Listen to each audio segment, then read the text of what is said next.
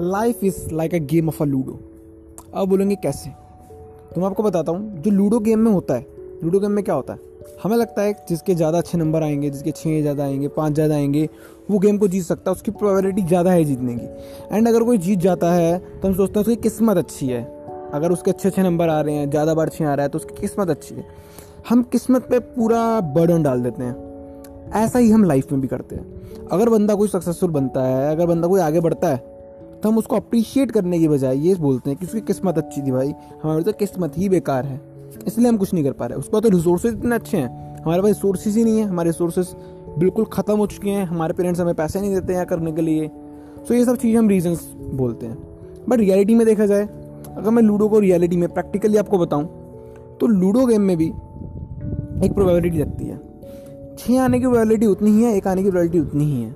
हो सकता है आपके बहुत कम नंबर आ रहे हो। हो सकता है बहुत लोगों के पास कम रिसोर्सेज होते हो but we have to make best possible use in best possible manner हमें उस चीज़ का बेस्ट पॉसिबल यूज़ करना है। हमें उस चीज़ को अच्छे से यूटिलाइज करना है ताकि हम बेस्ट रिज़ल्ट ले लेके आ पाएँ। लाइफ में भी हम ऐसे ही सोचते हैं। हमारे पास कम रिसोर्सेज होते हैं, हम डिमोटिवेट हो जाते हैं। हमें लगता है आप कुछ नहीं हो सकता। जिनके पास ज़्यादा रिसोर्स हैं, वही कुछ आगे बढ़ते हैं।